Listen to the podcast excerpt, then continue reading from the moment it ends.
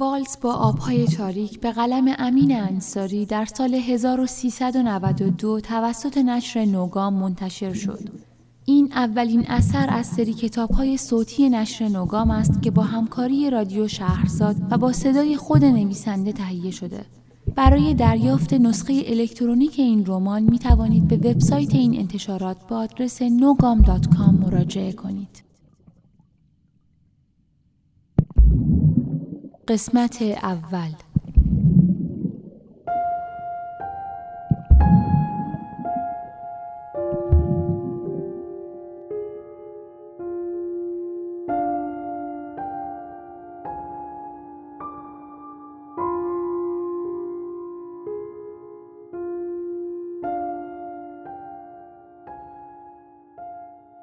صدای پاهای امیلی را توی راه پله ها می شنوم. با اینکه سرم از خواب سنگین است اما نمی شود نشمارم. پاگرد را که سلانه سلانه رد می کند و می افتد به سربالای آخر شروع می کنم. پنج، چهار، سه، دو، یک و درست سر وقت صداش می آید. بازم نیومده خوابت برد صرفه کوتاهی می کند و بعد مثل همیشه لابلای اسباب اساسیش دنبال دست کلیدش می گردد.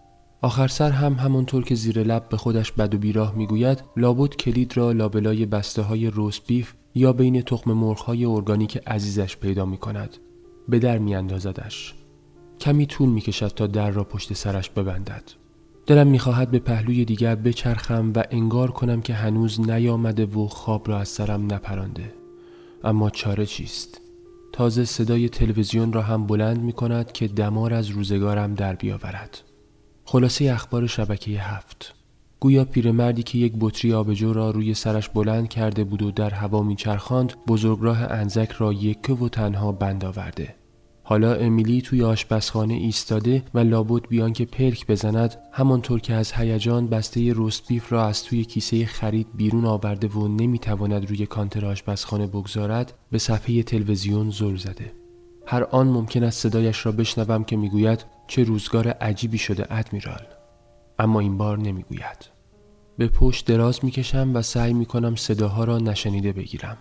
توی سرم صدای استاد را میشنوم که تاکید می‌کند شعارهای کشور را از شر نجات پرستی نجات نمی‌دهند. یادم میآید وقتی این را می‌گفت مشتهایش را گره کرده بود. با چشمهای نیمه باز شاپرکی را تعقیب می کنم که از گوشه چشمم وارد میدان دیدم می شود دور چراغ چرخی می‌زند و روی زنجیر لوستر آرام می گیرد. می شنوم که خبرها را رأس ساعت هفت به تفصیل از نو خواهند گفت.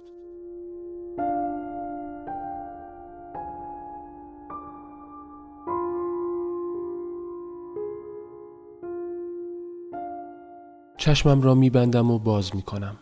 احساس می کنم چند دقیقه خوابم برده بود چون هیچ صدایی نشنیده بودم. انگار در خلایی مطلوب شناور بودم به محض اینکه چشمم را باز می کنم با خودم می گویم حالا دارد برای خودش ساندویچ درست می کند حدس می‌زنم روسپیف را گذاشته لای نان توست و دارد با رنده مخصوص یک حبه سیر خرجش می کند. بعد هم چند پر رزماری را با چاقو حسابی ساتوری می کند و پخش می کند رویش. دستش به شیشه سس نرسیده که موبایلم زنگ می زند. می‌بینم شاپرک هنوز نشسته روی زنجیر لوستر و شاخکهاش میجنبند. دوباره زنگ می‌خورد. از روی کاناپه سر می‌خورم پایین و به اطراف نگاهی میاندازم.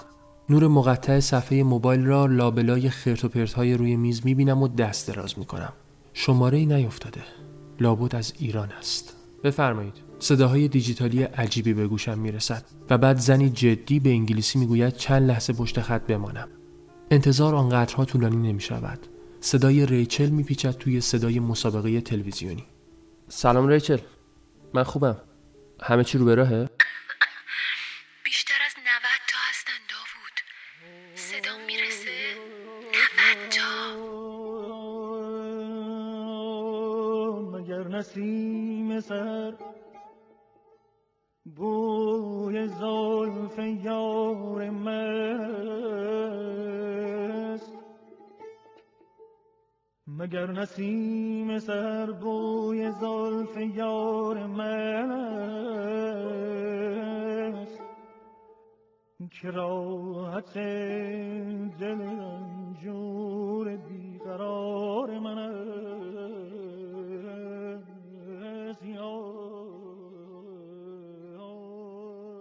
صدای همایون شجریان پیچیده توی خانه. آهنگ رو زیر لب تکرار می‌کنم. سعی می‌کنم هیچ نوتی را از قلم نیندازم. دو برش نان توست از توستر میپرند بیرون و میافتند روی پیشخان. ظرفم روی میز آماده است.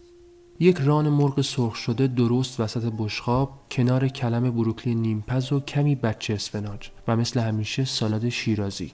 توی یک ظرف کوچک جدا. ترجیح می‌دهم روی زمین بنشینم و مینشینم. پشت که می‌دهم به دیوار متوجه می‌شوم امیلی دارد به اخبار آخر شب گوش می‌دهد. گوینده از نو خبر پیرمرد وسط بزرگراه را به میان می‌کشد. سعی می‌کنم حواسم را به موسیقی و بشقاب غذایم برگردانم. از سر شب توانستم دو تا از مقاله ها را به جایی برسانم. باید تا قبل از خواب تمامشان کنم اگر بخواهم فردا با خیال راحت راهی شوم. یک تکه از کلم بروکلی را گاز می‌زنم. خوشمزه است. مقاله اول در مورد بچه های استثنایی است. نخود فرنگی هاش خیلی آب دارن. دومی اما پیچیده تر است. اقلیت های مذهبی. اگر خوب از آب در بیایند شاید مرغش حرف نداره. باید یک جای کار هم ببینم چه بلایی سر اکثریت ها آمده. و اما سالاد شیرازی. یاد بحث امروزمان توی کلاس افتادم. اصولا طرح مسئله اقلیت ها یک بحث فاشisتی است. همین که میگوی اقلیت یعنی خطی کشیده بین آدم ها اصلا یک جورهای جز اقلیت بودن برمیگردد به بخت آدم. یک چیزی است که به زمان و مکان ربط دارد. به تقدیر آدم ها ربط دارد. هر کسی بالاخره یک جایی یک زمانی اقلیت است نیست؟ حالا مگر توی سرشان می‌رفت؟ فقط باید درس را پاس می‌کردیم.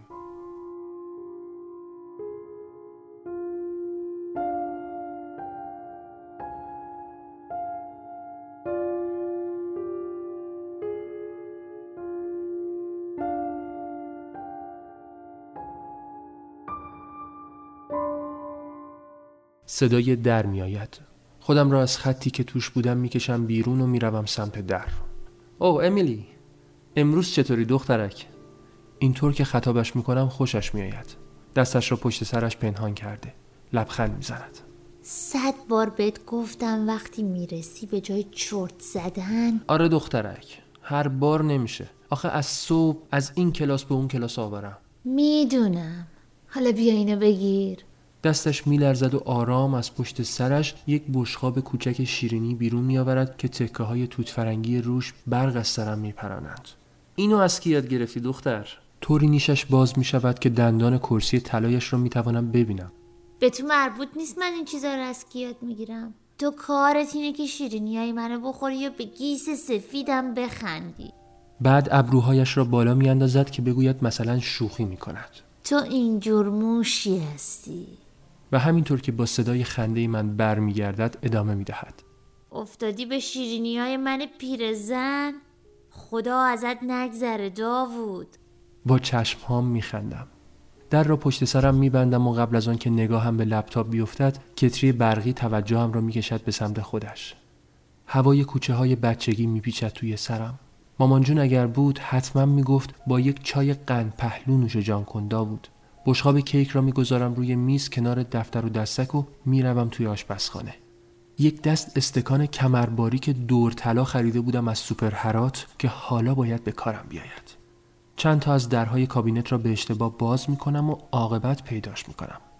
مغازهدار می گفت اینها را که می بینی از کابل آوردن داوود صاحب. دوباره کلمه چین روی پاکت به چشمم خورد. یادم است بهش گفته بودم تا وقتی اینطور عاشق چای را بغل می کند و ما را پرت می کند به عهد قرقر میرزا چه فرقی می کند از کجا آمده آخر؟ و او شانه بالا انداخته بود.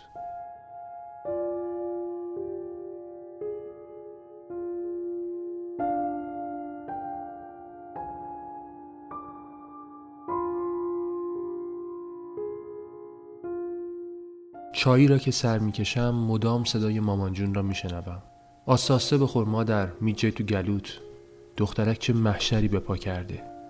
کلمات روی کاغذ از پشت هلال بشخاب چشمک می‌زنند. اعتقادات انسان ها بیشتر دچار شباهتند یا تفاوت. چطور می شود تلفن زنگ می خورد داوود صحبت می‌کنه بفرمایید.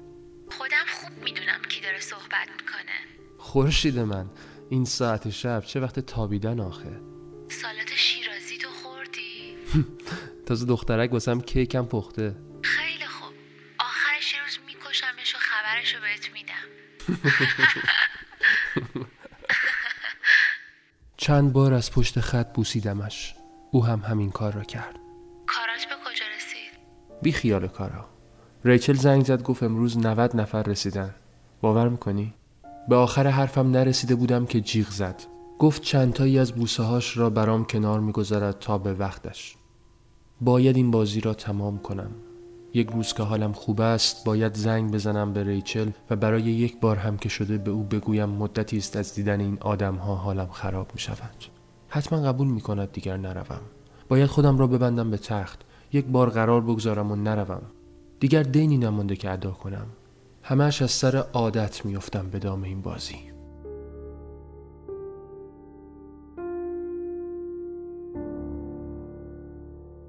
ساعت از یک و نیم صبح گذشته. کارها تمام شده تقریبا. پنجره ورد را که ببندم میماند مرتب کردن میز و چند کار ساده دیگر. هیچ صدایی از خانه امیلی نمیآید. به گمانم گربه بدبخت را خوابانده کنار خودش و یک بند از گذشته برایش می‌گوید شاید که خواب به چشمهاش رخنه کند حتما قرص هم خورده. به قول خودش نه یکی دوتا. پیغامی روی صفحه ظاهر می شود فقط چند ثانیه مانده بود کامپیوتر را خاموش کنم. حالا هم می شود خودم را به ندیدن بزنم. چشمم را از مانیتور دور نگه دارم و فقط دکمه را فشار بدهم. نگاهم به هر سو می چرخد ولی ناگهان تصویر سلیم را گوشه پنجره یاهو مسنجر تشخیص می دهم بی هوا به سوی پیغامش رو برمیگردانم. نوشته وقت داری؟ چیزی نمی‌گویم. لابد دوباره می‌خواهد آسمان ریسمان ببافد. نه چیزی نمی‌گویم. یک بار خواب خودش را پخش می کند توی چشم هام. چطور می شود به او گفت که 90 نفر رسیدند؟ اگر بشنود حتما حالش خراب می شود هرچند که توی این چند وقت هر بار که حرف زدیم آمارش از من کاملتر بود. با چشمهای نیمه باز زل می‌زنم به مانیتور که ببینم چه می‌خواهد بگوید. کمی میگذرد. اینجا نوشته دارد تایپ می‌کند. نوشته محو می شود و دوباره می نویسد سلیم مشغول تایپ است. پیغامش رسید. دو روز دیگه روی آبم چشم هم بزنی رسیدن به هد داداش. میان خواب و بیداری صداش را میشنوم که این را می‌گوید و میخندد. میبینمش که دستهاش را مثل مگس به هم میمالد. برق از سرم میپرد. آب دهانم خشک می‌شود. قلبم کم نمانده از حرکت بیستد. تاب نمیآورم. سلیم مستی می‌نویسد. سلامت کو.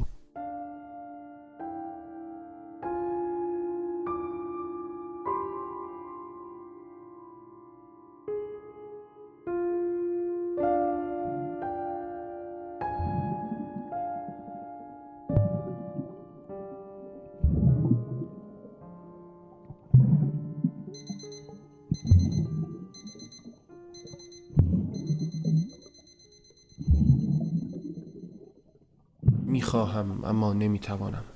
صدای زنگ خوردن ساعتم را میشنوم. می‌دانم باید چشمهایم را باز کنم. باورم نمی‌شود دوباره افتادم میان حباب ها حباب هایی کوچک و گرد و مهربان که با خودشان اکسیژن را به سطح آب میآورند. حالا درست از پیش صورتم میگذرند. میگذرند و لغزان و رقصان راهی می‌شوند. نفسی نمانده و من تنها میبینمشان که بی اتنام میگذرند. کار خودشان را می کنند حباب ها به آدم کاری ندارند. صدای زنگ ساعت دوباره می آید خودم را می کشم بیرون و پرت می کنم توی حال خانه. افتادم کنار لپتاپ کنار پایه های مبل. کمی که تکان می خورم تازه می‌فهمم برآمدگی های پارکت با تن چه کرده. کمی خودم را از این ور و آنور میکشانم و بعد خمیازی از اعماق درونم میآید. دهانم طعم تلخی گرفته. کمی سرم را میچرخانم و وقتی نگاهم به مانیتور میافتد دوباره صدای سلیم توی سرم زنگ می‌زند. دوباره دستهایش را می‌بینم که به هم میمالدشان و زیر لب می‌گوید روی آبم خیال تخت. سعی می‌کنم به هر چیزی غیر از این فکر کنم.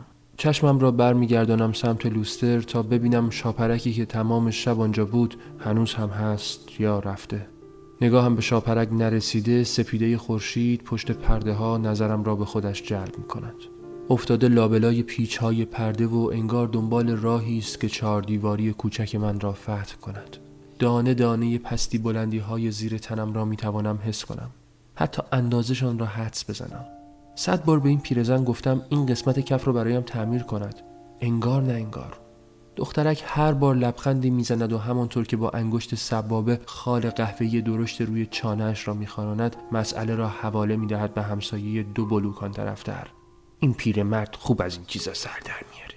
با یک حرکت تمام زورم را می‌زنم و مینشینم. از خستگی نفسم بالا نمیآید. فقط یک ساعت و 20 دقیقه خوابیده بودم. بیشتر از اینکه خوابم بیاید از این ناراحتم که شبم را حرام فلسفه بافی و توجیهات آن مرتیکه زبان نفهم کردم و حالا تا دو روز باید تقاس این کمخوابی را با سردرد و سوزش چشم پس بدهم. نمی‌فهمد از چی حرف می‌زند. برای بعضی آدم ها هیچ وقت هیچ چیزی کافی نیست.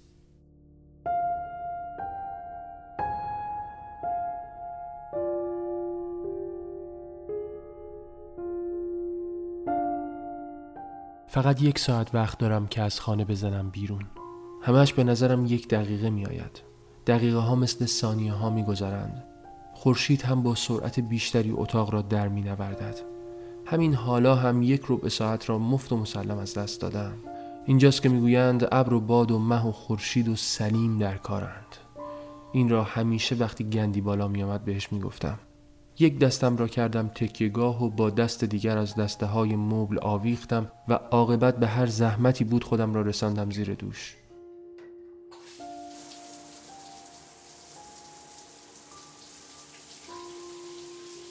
بوی آب که به مشامم می‌رسد دوباره حباب ها پیش چشمم صف میبندند و از هر جا که هستند راه سقف را می‌گیرند و می‌روند بالا. کجا می‌روند؟ همیشه چیزی بالای سر من هست که آنها از من بیشتر دوستش دارند. حتی سقف حمام. صدای در میآید. با عجله شیر آب را میبندم و حوله را دور خودم میپیچم. نزدیک است با سر بروم توی دیوار. تلو تلو خوران خودم را میرسانم به در. در را باز نکرده صدای زنگدار امیلی را میشنوم که لحظه ای بعد صورتش پیدا می شود راستی هیچ می‌دونستی شیر آب این خونه به خلیج سنت وینسنت وصل نیست؟ چی میگی دخترک؟ واقعا نمیفهمیدم. توی چشمهام زل زد و نفسی خسمانه بیرون داد.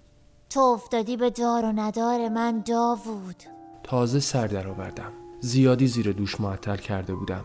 با اینکه هر روز ساعت پنج صبح خود به خود از خواب میپرد دوست دارد فکر کنم صدای لوله های آب او را از خواب بیدار می کند چشمم به ساعت دیواری میافتد. فکر کنم زیر دوش خوابم برده بود. ببخشید دخترک. من اگه تا یه رو به دیگه از خونه نرم بیرون امسال شب ولنتاین خودم برات شیشه شامپاین رو باز می‌کنم. چشمک زنان اثر گناه هم میگذرد و همانطور که دستش را بی هیچ دلیل مشخصی در هوا میچرخاند برمیگردد سمت خانهاش. در را میبندم. هیچ وقتی نمانده. فقط می‌توانم لباسم را بپوشم و تهمانده قوطی ناتلا را بمالم روی نان توست و بزنم بیرون.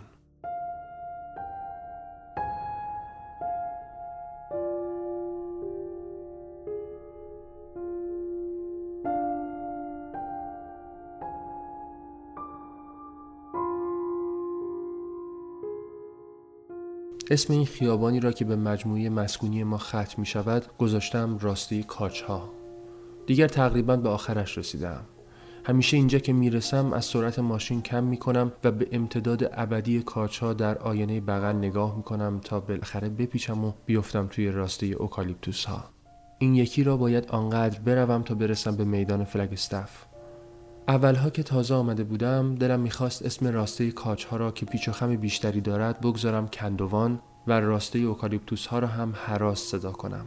اما درست سر بزنگا دلم خواست با بازی پدر بزرگ کمی فرق داشته باشد. آن وقتها که هنوز پام به رکاب دوچرخه نمی رسید مرا می نشاند روی میلهی که از زین تا فرمان دوچرخه بود. از خانه باغ می رفتیم تا مغازه. با هر رکابی که می‌زد من کمی به راست و کمی به شب لنگر می انداختم. از جایی به بعد دو مسیر برای رسیدن به دکان بود. یکی کندوان و یکی حراز. بابا بزرگ هر بار بلا استثنا می ایستاد دست می کرد توی جیبش و یک سکه دوریالی می گذاشت توی مشت از شکل افتاده پیرمرد مسلولی که همیشه آنجا بود و شعرهای حافظ را از بر می خاند. بعد از من می‌پرسید کدام جاده را ترجیح می‌دهم. من هم یکی را بسته به حال روزم انتخاب می‌کردم و می‌رفتیم. به میانه راه هر کدام از این دو که می رسیدیم مغازدارها از ماسبند گرفته تا بزاز کرکره ها را نرم نرمک بالا می کشیدند.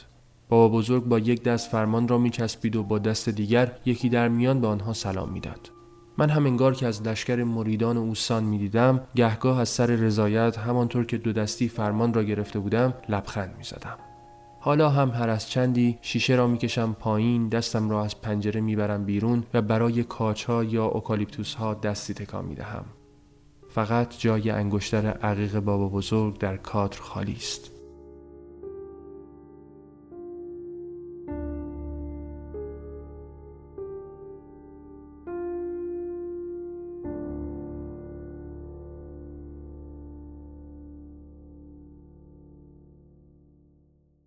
دیگر به گودوود رسیدم. با مجموعه تمام نشدنی مغازه هایی که شنبه ها معمولا تعطیلند. چند چهار راه را رد کردم. کم نمانده چراغ زرد بنزین قرمز شود. دوباره به خیابان نگاه می کنم اول تابلوی وولورس به چشمم می‌خورد و بعد یک فورد موستنگ قدیمی را می بینم که چند متری آن طرفتر میپیچد و عاقبت تابلوی قیمت پمپ بنزین رخ می نماید 138 سنت. بد نیست. میپیچم و پشت همان فورد منتظر می ایستم. زنی که پشت فرمان نشسته موهایش را از پشت جور عجیبی بافته. دقیق می‌شوم که بفهمم چه کار کرده. زن میآید بیرون. دختر جوانی است حدوداً 27 8 ساله با دماغی انگلیسی و سر راست. می آید سمت باک و همانطور که درش را باز می کند با لبخندی بر لب نگاهی به من می اندازد. من هنوز درگیر بافت موهاش هستم که صدای پمپ بلند می شود و چند لحظه بعد بوی بنزین می پیچد توی ماشین. سرم از بوی بنزین پر می شود. از نو حباب هایی در فضای ماشین پیدا می شوند و تمام ماشین را پر می کنند. تنم به لرزه می افتد از دیدنشان. با دست کنارشان می زنم. فایده ندارد. از هر دریچه‌ای بیرون می آیند. از پنجره سرریز می کنند بیرون. میریزند توی جایگاه و به موهای دختر میپیچند. دهانم خشک شده. به سختی صدای پمپ را میشنوم.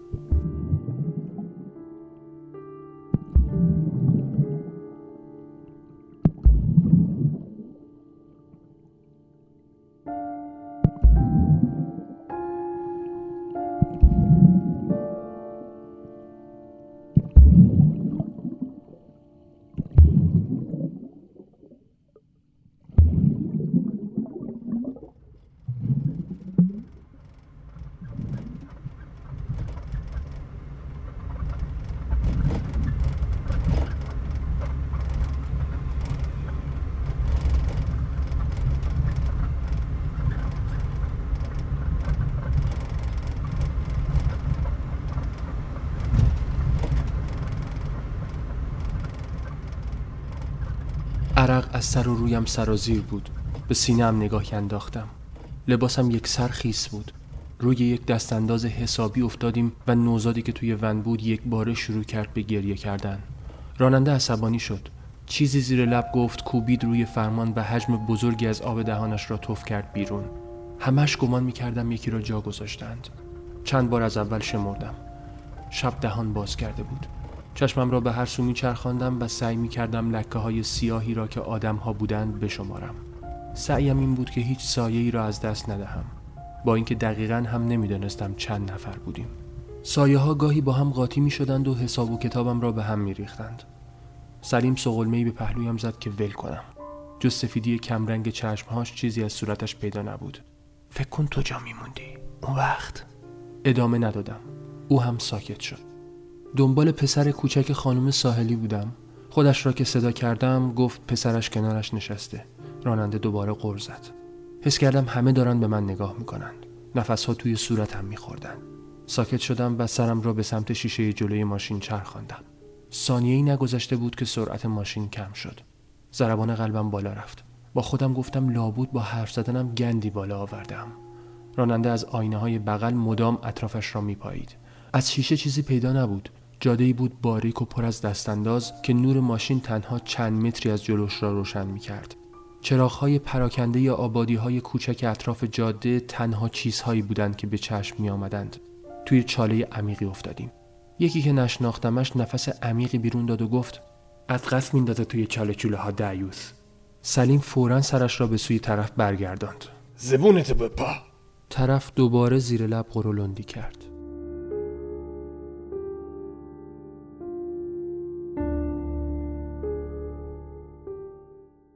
سوسوی نور کمجانی پیدا شد راننده همچنان به آرامی توی جاده خاکی پیش می‌رفت. پشه ها با سر به چراغهای ماشین میخوردند و میافتادند و دوباره برمیگشتند. نور توی جاده در چشم به هم زدنی به کامیون درب و داغانی تبدیل شد که چراغ می‌داد و پرسر و صدا از کنارمان میگذشت. راننده اعتنایی نکرد. حتی سرش را بر نگردان طرف ماشین. همچنان از آینه ها فضای پشت ماشین را میپایید. یک بار با دست نحیفش خوابان روی ران یکی از بچه ها که نشسته بود کنار در شاگرد و دیدش را به آینه صد می کرد. مکالمه بینشان در نگرفت. فقط چند نگاه خسمانه رد و بدل شد و دوباره همه چیز به حالت عادی برگشت. سلیم خودش را رساند بیخ گوشم. ببین حالا ما تا کی توی جاده این بداش تا خود قیامت ببین حالا منتظر نماند که جوابی بشنود. برگشت سر جایش که خیلی هم دور نبود.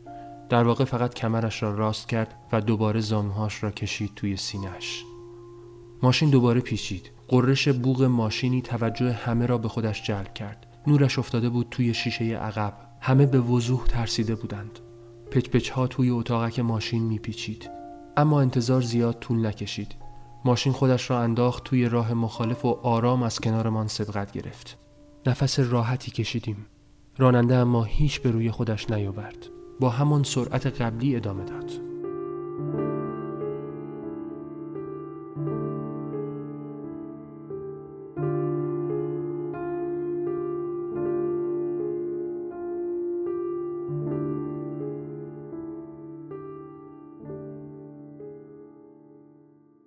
با اینکه یک ساعتی می‌شد که ماشین در حرکت بود مطمئن بودم که 7 8 کیلومتر بیشتر از بگور دور نشده ایم انگار هیچ عجله‌ای در کار نبود همه چیز رو به راه بود و یک عده آدم دلخوش آمده بودند سیاحت.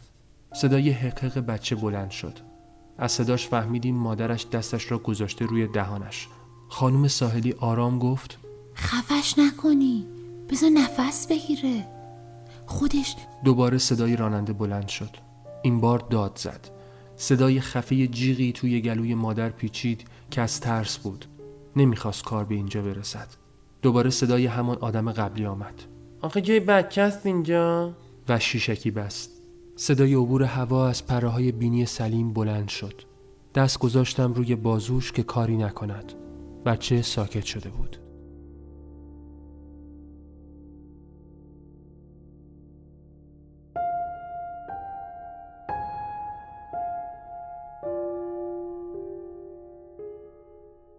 تنها ده سانتیمتر از یکی از پنجره ها باز بود. راننده همان اول هنوز از کوس بیرون نزده بودیم که اختار کرده بود. حالا هم کسی جرأت نداشت به پنجره ها دست بزند. هوای خاکالود و نمور به زور خودش را به فضای تاریک می رساند.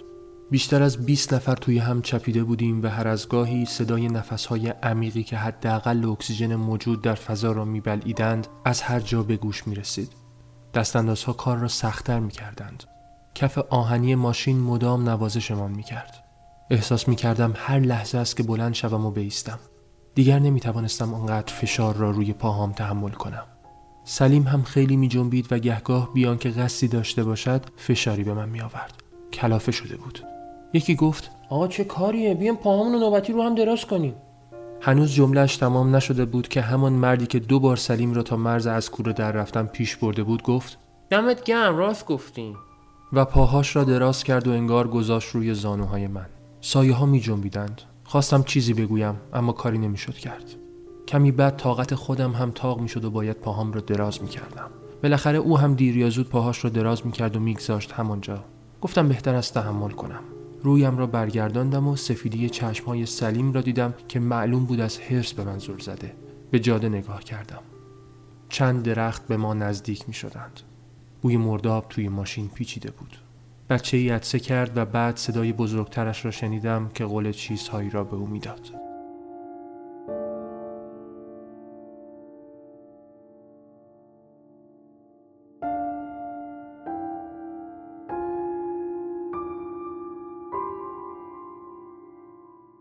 هرچند این بازی دراز کردن پاها راننده را آزار می‌داد اما جز چند نگاه زیرزیرکی از توی آینه و قرقرهای گهگاهی سر و صدایی راه نینداخته بود هیچ صدایی غیر از صدای ماشین و جانورهایی که از کنارشان میگذشتیم به گوش نمی رسید. بعد از حدود یک ساعت و نیم وقتی که دیگر به آن وضعیت عادت کرده بودیم متوجه توجه بیش از حد راننده به آینه ها شدم.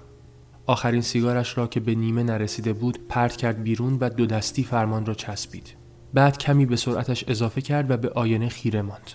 چند لحظه بعد چراغهای ماشین دیگری توی آینه پیدا شد و انعکاسش افتاد توی ماشین. آن ماشین با سرعت زیادی به ما نزدیک می‌شد و با نزدیک شدنش راننده هر لحظه بیشتر گاز می‌داد. ثانیه بعد سه ون سراپا مشکی همانطور که چراغ می‌دادند از کنارمان گذشتند و پیشا پیش ما قرار گرفتند. همه چشم دوخته بودیم به شیشه جلو تا ببینیم چه اتفاقی میافتد. بعد از آن خماری و استیصال هیجان وصف ناپذیری در جمعیت به وجود آمده بود. دیگر به پاهام فکر نمی کردم. حتی به دانه های ریز عرق که یک سر سرازیر بودند و کلافه می کردند توجهی نداشتم. شبیه فیلم ها بود. راننده فرمان را محکم چسبیده بود و خودش را بیش از قبل به شیشه جلو نزدیک کرده بود. پیچ ها یکی بعد از دیگری می رسیدند و هر بار ما را به سمتی می کشندند. صدای پشپشوار دعا خواندن کسی آن سوی ماشین به گوشم خورد. یعنی در کل چند نفر بودیم؟ به سلیم گفتم اگر توی هر ماشین 20 نفر هم جا شده باشند باید 80 نفری را جمع کرده باشند. سرش را نزدیک کرد و گفت مادر غبا و دوباره برگشت سمت شیشه جلو. حس کثیفی داشت به درونم رخنه می کرد. سلیم دوباره برگشت به سمتم.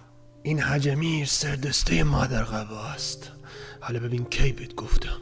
عصبانیتش را نمی توانست پنهان کند.